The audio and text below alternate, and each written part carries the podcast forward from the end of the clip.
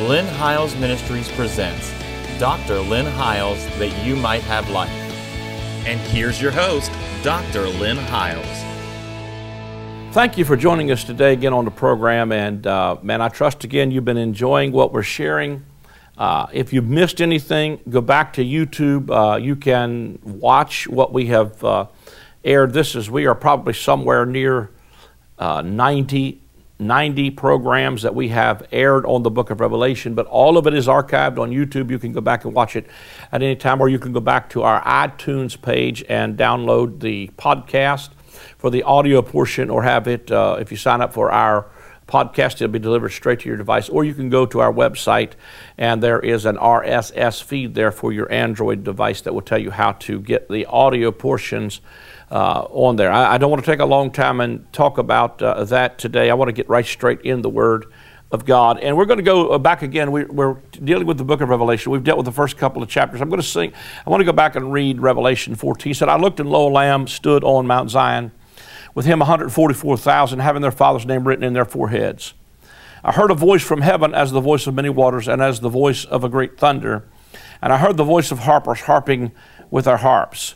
And they sung as it were a new song before the throne, before the four beasts and elders, and no man could learn the song but the 144,000 which were redeemed from the earth. These are they, and this is the verse I want to get to today because we covered the other three verses in the first three programs, uh, or the last three programs that we've done. These are they which were not defiled with women, for they are virgins. These are they which follow the Lamb, whithersoever he goeth. These were redeemed from among men being the first fruits unto God and to the Lamb. So I'll deal with the being virgins and first fruits. And in their mouth was found no guile, for they are without fault before the throne of God. And I saw another angel fly in the midst of heaven, having the everlasting gospel to preach unto them that dwell on the earth, and to every, and, and, to every nation, and kindred, and tongue, and people, saying with a loud voice, Fear God, and give glory to him, for the hour of his judgment is come, uh, and worship him that made heaven and earth, and the sea, and the fountains of the waters. And there followed another angel saying, Babylon is fallen, is fallen, that great city, because she hath made all nations drink of the wine of the wrath of her fornication. And the third angel followed them, saying with a loud voice, If any man worship the beast in his image, receive his mark in his forehead or in his hand, the same shall drink of the wine of the wrath of God, which is poured out without mixture into the cup of his indignation, and he shall be tormented, tormented with fire and brimstone in the presence of the holy angels and in the presence of the Lamb and the smoke of their torment ascends up forever and ever, and they have no rest day or night, who worship the beast in his image, and whosoever receiveth the mark of his name. Here's the patience. Uh, here is the patience of the saints. Here, here are they that keep the commandments of God and the faith of Jesus. And I heard a voice from heaven saying, Right, blessed are the dead which die in the Lord from henceforth. Yea, saith the Spirit, that they may rest from their labors, and their works do follow them. And I looked, and behold, a white cloud, and upon the cloud one sat like unto a son of man, having in his hand, or having on his head, a golden crown, and in his hand a sharp sickle. And another angel came out of the temple, crying with a loud voice to him that sat on the cloud, Thrust in thy sickle and reap, for the time is come for thee to reap, for the harvest of the earth is ripe. And he that sat on the cloud thrust in his sickle on the earth, and the earth was reaped. Another angel came out of the temple which is in heaven, he also having a sharp sickle. Another angel came out from the altar which had power over fire and cried with a loud cry to him that had the sharp sickle, saying, Thrust in thy sharp sickle and gather the clusters of the vine of the earth, for her grapes are fully ripe. And the angel thrust in his sickle into the earth and gathered the vine of the earth, and it was cast into the great winepress of the wrath of God. And the winepress was trodden without the city and blood came out of the winepress even to the horse's bridle uh, for a thousand, about the space of a thousand and six hundred furlongs. Now, I want to come back and deal with, because we've already dealt with the first uh, a couple of verses, I want to go to uh, the fourth verse through the fifth verse. These are they which were not defiled with women, for they are virgins. These are they which follow the Lamb whithersoever he goeth. These were redeemed from among men, being the first fruits unto God and to the Lamb, and in their mouth was found no guile, for they are without fault before the throne of God. Isaiah chapter 37 in verse 22 says this This is the word which the Lord has spoken concerning him. The virgin, the daughter of Zion, hath despised thee and laughed thee to scorn. The daughter of Jerusalem hath shaken her head at thee. Now, see, these that are in uh, Revelation 14 are, are virgins, but they are not the ones who have committed fornication with Babylon and her harlotry among the nations. They are the ones um, who he declared earlier come out from among them and be ye separate, saith the Lord. In Revelation uh, 14, verse 8, it says, And there followed another angel saying, Babylon is fallen, is fallen, that great city, because she made all nations to drink of the wine of the wrath of her fornication. Now, I want us to take a moment, if we can, uh, to go back to Hebrews 12. Now, I did share uh, from Hebrews 12 in one of the prior segments, but I'm going to go uh, a little bit in front now of what I shared um, uh, in Hebrews 12. But in, uh, let's go back there. Uh, in chapter 12, verse 1, it says, Wherefore, seeing we also are compassed about with so great a cloud of witnesses, let us lay aside every weight and the sin which does so easily beset us and run with patience the race that is set before thee. Looking unto Jesus, the author and the finisher of our faith, who for the joy that was set before him endured the cross, despising the shame, and is set down at the right hand of God. Now, let me just say, because it's almost impossible to grab a snippet out of a chapter without putting the context. Uh, Hebrews, the 11th chapter, is a, the great hall of faith. It's talking about these men did something by faith. If you look at the, the, the great hall of faith, all of these men in Hebrews 11 did something in the visible realm that was a picture of the redemptive work of Jesus Christ. Abraham offers up his son. That's a picture of Christ. Moses keeps the Passover. That's a picture of Christ and his redemption. Uh, Noah builds an ark, and i am not going to go into the details of that, but Noah's ark is a picture of the redemption of Christ. He is our vehicle out of an old world dominated by sin and the curse, and He is our vehicle into a new world where the curse is reversed. Remember, the ark landed on a mountain called Ararat, which means the curse is reversed. So when you see chapter 11, of the book of Hebrews. Uh, he's saying that these men, by faith, did something that was what they were hoping for. So they were hoping for, uh, like Abraham, a son of promise to come, the provision of a ram caught in the thicket. They were looking for uh, a Passover lamb to bring them out of the bondage of Egypt. But see, I believe the reason it starts out with Hebrews 1 1 now faith is the substance is because now we don't believe because God is going to do something. Now we believe because God has done something. We're not believing for it, we're believing because it's true. In other words, we preach the finished work. The Lamb has already come, the sacrifice has already been made. So that when you come to Hebrews 12, he said, Sing then, we're compassed with this great cloud of witnesses that are cheering us on. The great cloud of witnesses are all these men of Hebrews 11 who declared they without us cannot be made perfect because the perfect that was coming was the new covenant. And so uh, they're telling us then in Hebrews 12 to look unto Jesus. In other words, we looked at all these other uh, side issues, but now we look away and we look unto Jesus, who is both the author and finisher of our faith. If I could say it like this Hebrews 11 is author faith, Hebrews 12 is finisher faith. And when he goes on to say we can, we can hear them cheering us on to the finish line, and he's telling us to look to Jesus, the author and finisher of our faith, who for the joy that was set before him endured the cross, despising the shame, uh, that you, you, you could t- take that back into the book of Hebrews, where the joy that he was looking forward to was that he was anointed with the oil of joy above his fellows because he loved righteousness and hated iniquity. And I think that what he was seeing is the joy that was going to come is because he was going to be able to give to us as believers the abundance of grace and the gift of righteousness. Remember, the whole book of Hebrews, chapter 13, tells us, is so that our hearts might be established in grace. And everything about the book of Hebrews is about crossing over from an old covenant and into a new covenant, and so they are moving away from uh, an, an old covenant paradigm, and they are looking unto Jesus, who's the author and finisher. And when I hear him say, "Lay us, let us lay aside the weight," uh, the weight of Hebrews uh, chapter twelve, that we need to lay aside. I've always heard this from a negative viewpoint, but just consider this: the weights that we need to lay aside is we need to unload the baggage of an old covenant paradigm and a performance based religious system that are wearing us out. Because what you're going to see is that as you're going down uh, through this uh, uh, 12th chapter of Hebrews, he tells them, Lift up the hands that hang down, the feeble knees.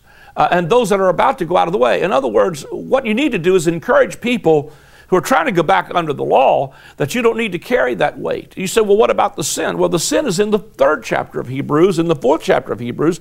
The sin that we need, that does so easily beset us is the unbelief because the scripture says they sin in the wilderness because they did not call it today and they did not believe uh, and by faith paul tell, or, or the, whoever the writer of the book of hebrews says is that let us therefore fear lest a promise being left us of entering into his rest.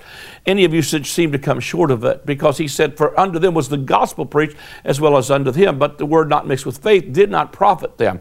Although the works were finished from the foundation of the earth, for whom he was grieved, because they sinned and they fell in the wilderness because they didn't believe. So the sin is the unbelief. The unbelief in what? The unbelief in the new covenant, the unbelief in God's finished work, the unbelief in the done deal. So I think it's time for us to unload our weights. I think it's time for us to unload our sin and run with patience the race that's set before us, looking to Jesus, who has given us what he joyfully endured the cross for, and that is the gift of righteousness and the abundance of grace that uh, gives us the, the ability to despise the shame and sit down with him on his throne. Now, he said, Consider him that endured such contradiction of sinners against himself, lest you be wearied and faint in your minds. You've not resisted unto blood, striving against sin, and you have forgotten the exhortation which speaketh unto you as unto children. My, dis, uh, my son, despise not the chastening of the Lord, nor faint when thou art rebuked of him. Whom the Lord loves, he chases and scourges every son whom he receives. If you endure chastening, God deals with you as with sons. For what son is he whom the Father chasteneth not? For you, if you be without chastisement, whereof all are partakers, then are you bastards and not sons. Furthermore, we have had fathers of our flesh which corrected us, and we gave them reverence. Shall we not much rather be subjection unto the Father of spirits and live? For they verily for a few days chastened us after their own pleasure, but he for our profit, that we might be partakers of his holiness. Now, no chastening for the present seemeth to be joyous, but grievous. Nevertheless, afterward it yieldeth the peaceable fruit of righteousness unto them which are exercised thereby. Wherefore, lift up the hands which hang down, and the feeble knees, and make straight paths for your feet, lest that which is lame be turned out of the way, but rather, rather be healed. Follow peace with all men, and without and, and holiness, without which no man shall see the Lord. Now, I want to, before I get into the next part of it, because uh, I want to deal with this uh, again as we get into this, but he's saying to them, we can look forward to, uh, we, we need to strengthen the, the, knees, or the feeble knees, the hands that hang down, uh, the ones that are just about to get out of the path. What path? The path of righteousness. And, uh, to, and, and, and, that uh, his, his determination is to follow peace with all men and to follow holiness. Now, let me tell you also that this almost seems like an out of context thing because he says that uh, he talks about the chastening of a son. Now, first of all, I want to say to you that every son he receives, he chastens. And I've got to first tell you that this chastening was fulfilled in the person and work of Jesus Christ when he was wounded for our transgression and bruised for our iniquity. And the chastisement for our peace was laid on him. So he took chastisement as the one son that God would receive. And if we are in that one son, then our chastisement has already been complete in him. Now, what I do see coming here is the correction and adjustment when he's saying that if you receive correction, uh, you're a son, and if you don't receive correction, you're a bastard. And the thing that really uh, you know, just clicked in my spirit is that the whole idea of what he's correcting here is what he started to correct in Hebrews chapter 1, the whole first chapter, when he begins to declare that we are sons and not servants. So the correction here is under the old covenant, you were servants. And if you were servants, you carried the weights and the loads and the unbelief that comes with carrying the weight of the law and the weight of religion and the weight of performance based religion. And you find yourself stumbling weak hands, feeble knees, about to turn out of the way. I, I, I, can remember growing up in classical Pentecost under such legalism, and I finally got to the place I was absolutely wore out, and I thought, man, I can never meet this criteria. I can never keep all these rules. And I thought, man, I, I, uh, I love God, but He don't love me, and I'm evidently going to go to hell. And if I am, I'm at least going to enjoy the ride. And that's where I started to vary out of the path. Those are the very people whom I believe God is correcting here and saying to them, you need to come back and strengthen these people by unloading their weights, unloading their unbelief of sin, and get them to look to Jesus, who was chastised for your peace, who was, you know, look unto Jesus, who is not only the author, but the finisher of your faith. And look at the peaceable fruit of righteousness that is a result of him uh, enduring the cross for the joy that was set before him. And the joy was that he loved righteousness. And that righteousness then he gives to us as a free gift. Because of that, we're able to reign in life by one Christ Jesus. That ought to encourage someone who's discouraged with their hands hanging down and that are feeble uh, in, in their, their hearts. It says, looking diligently, now this is verse 15, looking diligently, lest any man fail of the grace of God. So you see that if you're going back to the weights, if you're going back to the sin of unbelief, if you're going back to performance based religion, then what happens is that you're failing of the grace. Because the only way you can fall from grace in the new covenant is not to sin. You, when, you, uh, uh, when you return to the law, Paul told the Galatians, uh, you have went back up under the law and you have fallen from grace. I don't want you to fail of the grace of God, lest any bitterness springing up trouble you, and thereby many be defiled, lest there be any fornicator or profane person as Esau, who for one morsel of meat sold his birthright. For you know how that afterward, when he would have inherited the blessing, he was rejected, for he found no place of repentance, though he sought it carefully with tears. Now, I, this what really opened this text to me is when I was thinking in Revelation 14, these are virgins, and they've not committed fornication with Babylon or her harlot system. And that we see this harlot system as apostate Israel and Jerusalem she's not committed whoredoms with them, then all of a sudden I'm back here reading about Esau, and the Bible calls Esau a fornicator. Now, I, I, don't know whether you ever thought about this or not, but I go back and I look at the life of Esau, and I don't see Esau as a fornicator, which in my mind, at first you're thinking about it being, uh, you know, sexual immorality. Well, this word fornicator can carry with it the idea of a male prostitute, but it literally is talking about someone uh, who sells themselves, if you will, to a system of prostitution. And there was a lot of male prostitutes in the temple and the temple worship and all the stuff that went around that. But I'm after something even more than that. When I think about fornication, fornication is operating outside of a covenant. Remember in the book of Revelation that Jezebel teaches us to commit fornication, to operate outside of a covenant. I submit to you that what he's saying here is they are operating outside of the new covenant, and the new covenant is your marriage certificate, and anything outside of that covenant is spiritual fornication. I want you to see, uh, even in the context of this, see, what we don't do is we don't read all the chapters, you know, right after the other. So we don't really see the context here uh, of what's, what, what's going on. But if you go back to 10, Hebrews, the 10th chapter, where it's talking about. Uh, you know, that we've been purged by the blood of Jesus. We can draw near with a true heart, full assurance of faith, having our hearts sprinkled from an evil conscience and our bodies washed with pure waters. Then he comes on down here. This is Hebrews, the 10th chapter.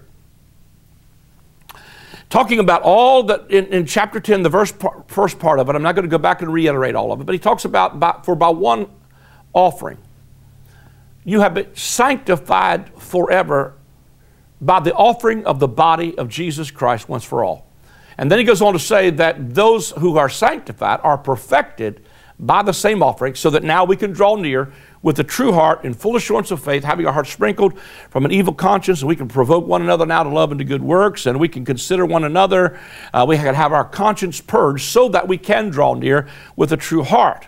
Right on the heels of this, it almost looks like it's out of context. Verse 26 of Hebrews starts and said, For if we sin willfully, after that we have received the knowledge of the truth, there remaineth no more sacrifice for sin but a certain fearful looking for of judgment and fiery indignation, which shall devour the adversaries. He that despised Moses' law died without mercy under two, or three witnesses. How much sore punishment, suppose ye, shall he be thought worthy who hath trodden underfoot the Son of God, and hath counted the blood of the covenant wherewith he was sanctified an unholy thing, and hath done despite unto the Spirit of grace. For we know him that hath said, Vengeance belongs unto me, I will recompense, saith the Lord. And again, the Lord shall judge his people. It is a fearful thing to fall into the hands of the living God. But call to remembrance the former days in which, after you were illuminated, you endured a great fight of affliction. Now, let me just say that what he was saying to them, and then he comes into uh, the Hebrews, the 11th chapter, and starts talking about by faith these men did this. By faith, they kept doing this. By faith, they did that. But the heels of this is he's saying to them, once you have tasted of this new covenant, this blood that speaks better things, this blood that purges your conscience, this blood that makes you draw near with a true heart, once you've come to that, He's saying to them, if you sin willfully, the word sin here means miss the mark. In other words, that doesn't mean you sin since you got saved. If that's the case, anybody that's ever been saved uh, doesn't have another chance at salvation because they sinned, and they sinned willfully. See, when he talks about in Hebrews 6, the same thing, he said they tasted of the power of the age to come. The age to come was the new covenant.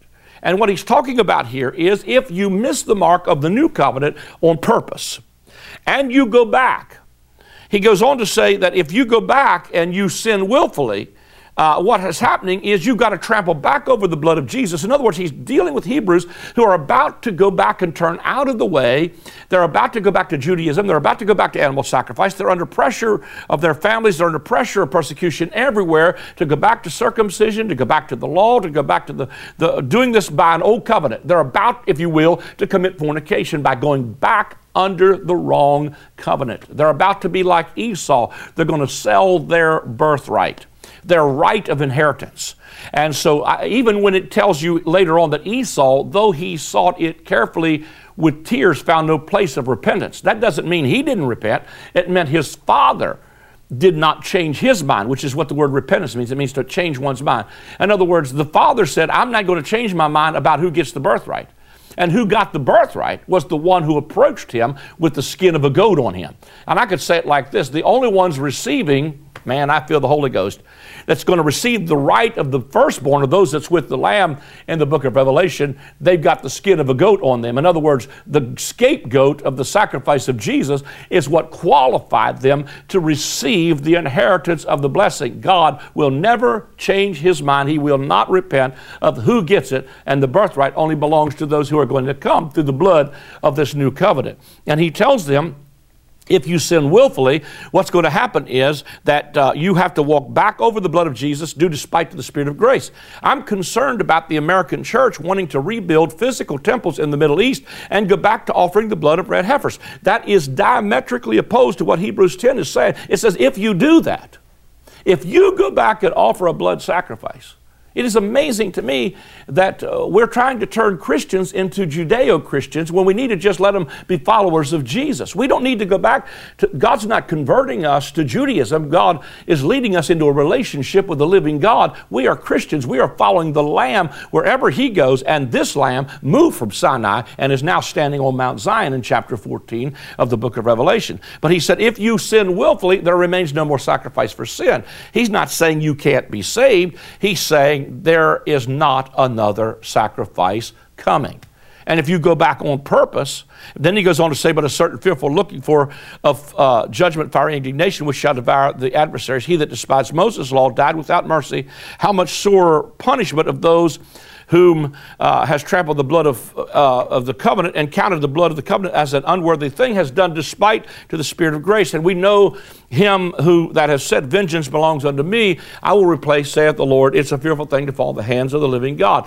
These days, in chapter 14 of the book of Revelation, are the days of vengeance as fulfilled uh, by what Jesus prophesied in Luke, I believe it is chapter 17 or 18, where he says, uh, that they were the days of the vengeance of our God. The fire indignation that came upon them was the destruction that fell upon them in uh, Revelation 14. The fire that devoured them was the uh, judgment that he prophesied here. I mean, this is, you know, listen, folks, this is absolute, complete fulfillment of everything you see happening here in context chronologically in order. Uh, these that are with him are virgins. They're not fornicators like Esau. They're not going back to an old covenant. They're staying on Mount Zion. They've got the song of the redeemed. And uh, there, there's a message that's being declared. Babylon is fallen. It's fallen. And uh, uh, uh, the great city that made the nations drink of the wine of the wrath of her fornication. This Babylon, I'm going to show you the comparison later. This Babylon is natural Jerusalem. And as God destroys that city, he gives birth to a new Jerusalem. It's a tale of two cities, and we'll get there when we get there later on. But uh, he tells them that those that, that do this are, are he said, It is a fearful thing to fall into the hands of the living God. But in chapter 14 of Revelation, verse 10 says, The same shall drink of the wine of the wrath, which is poured out without mixture into the cup of his indignation. He shall be tormented with fire and brimstone in the presence of the holy angels and in the presence of the Lamb. The smoke of their torment ascends up forever and ever. And they have no rest day nor night, which worship the beast and his image, and whosoever receives the mark of his name. Here's the patience of the saints. Here are they that keep the commandment of God and the faith of Jesus. I heard a voice from heaven heaven, saying, Blessed are the dead that died the Lord from henceforth, that they may rest from their labors from henceforth. Yea, saith the Spirit, they may rest from their labors, and their works do follow them. I believe this is in fulfillment also of what he said in First Thessalonians or in Second Thessalonians uh, chapter number 2, when he's talking about. Uh, uh, when he's talking about inflaming fire taking vengeance on them that know not God. But we're just about out of time, so I'm going to have to tap back into that on the next program, and uh, we will talk about that in the next program. Uh, you've been gracious. Take a moment to write to us or to call that number on the screen or to go to our website. The address is on the screen, the phone number is on there, and become a partner with us today. We need your partnership. As you can tell, we are probably breaking new ground. And with that, we are bringing to television an audience that may not be watching some of the others. So if you want to be a part of continuing to see this kind of message on the air, become a part of it today and sow a seed. That is what enables us to take the gospel of the kingdom, the gospel of His grace around the world. God bless you. For anyone struggling to understand John's writings in Revelation, this book provides true, biblically based answers. Through detailed insights into the letters John wrote to the seven churches of his day, you will learn how to avoid the mistakes of the early church to overcome today's trials and tribulations. This book will provoke you to thought and dialogue, bringing greater clarity and revelation of Jesus Christ.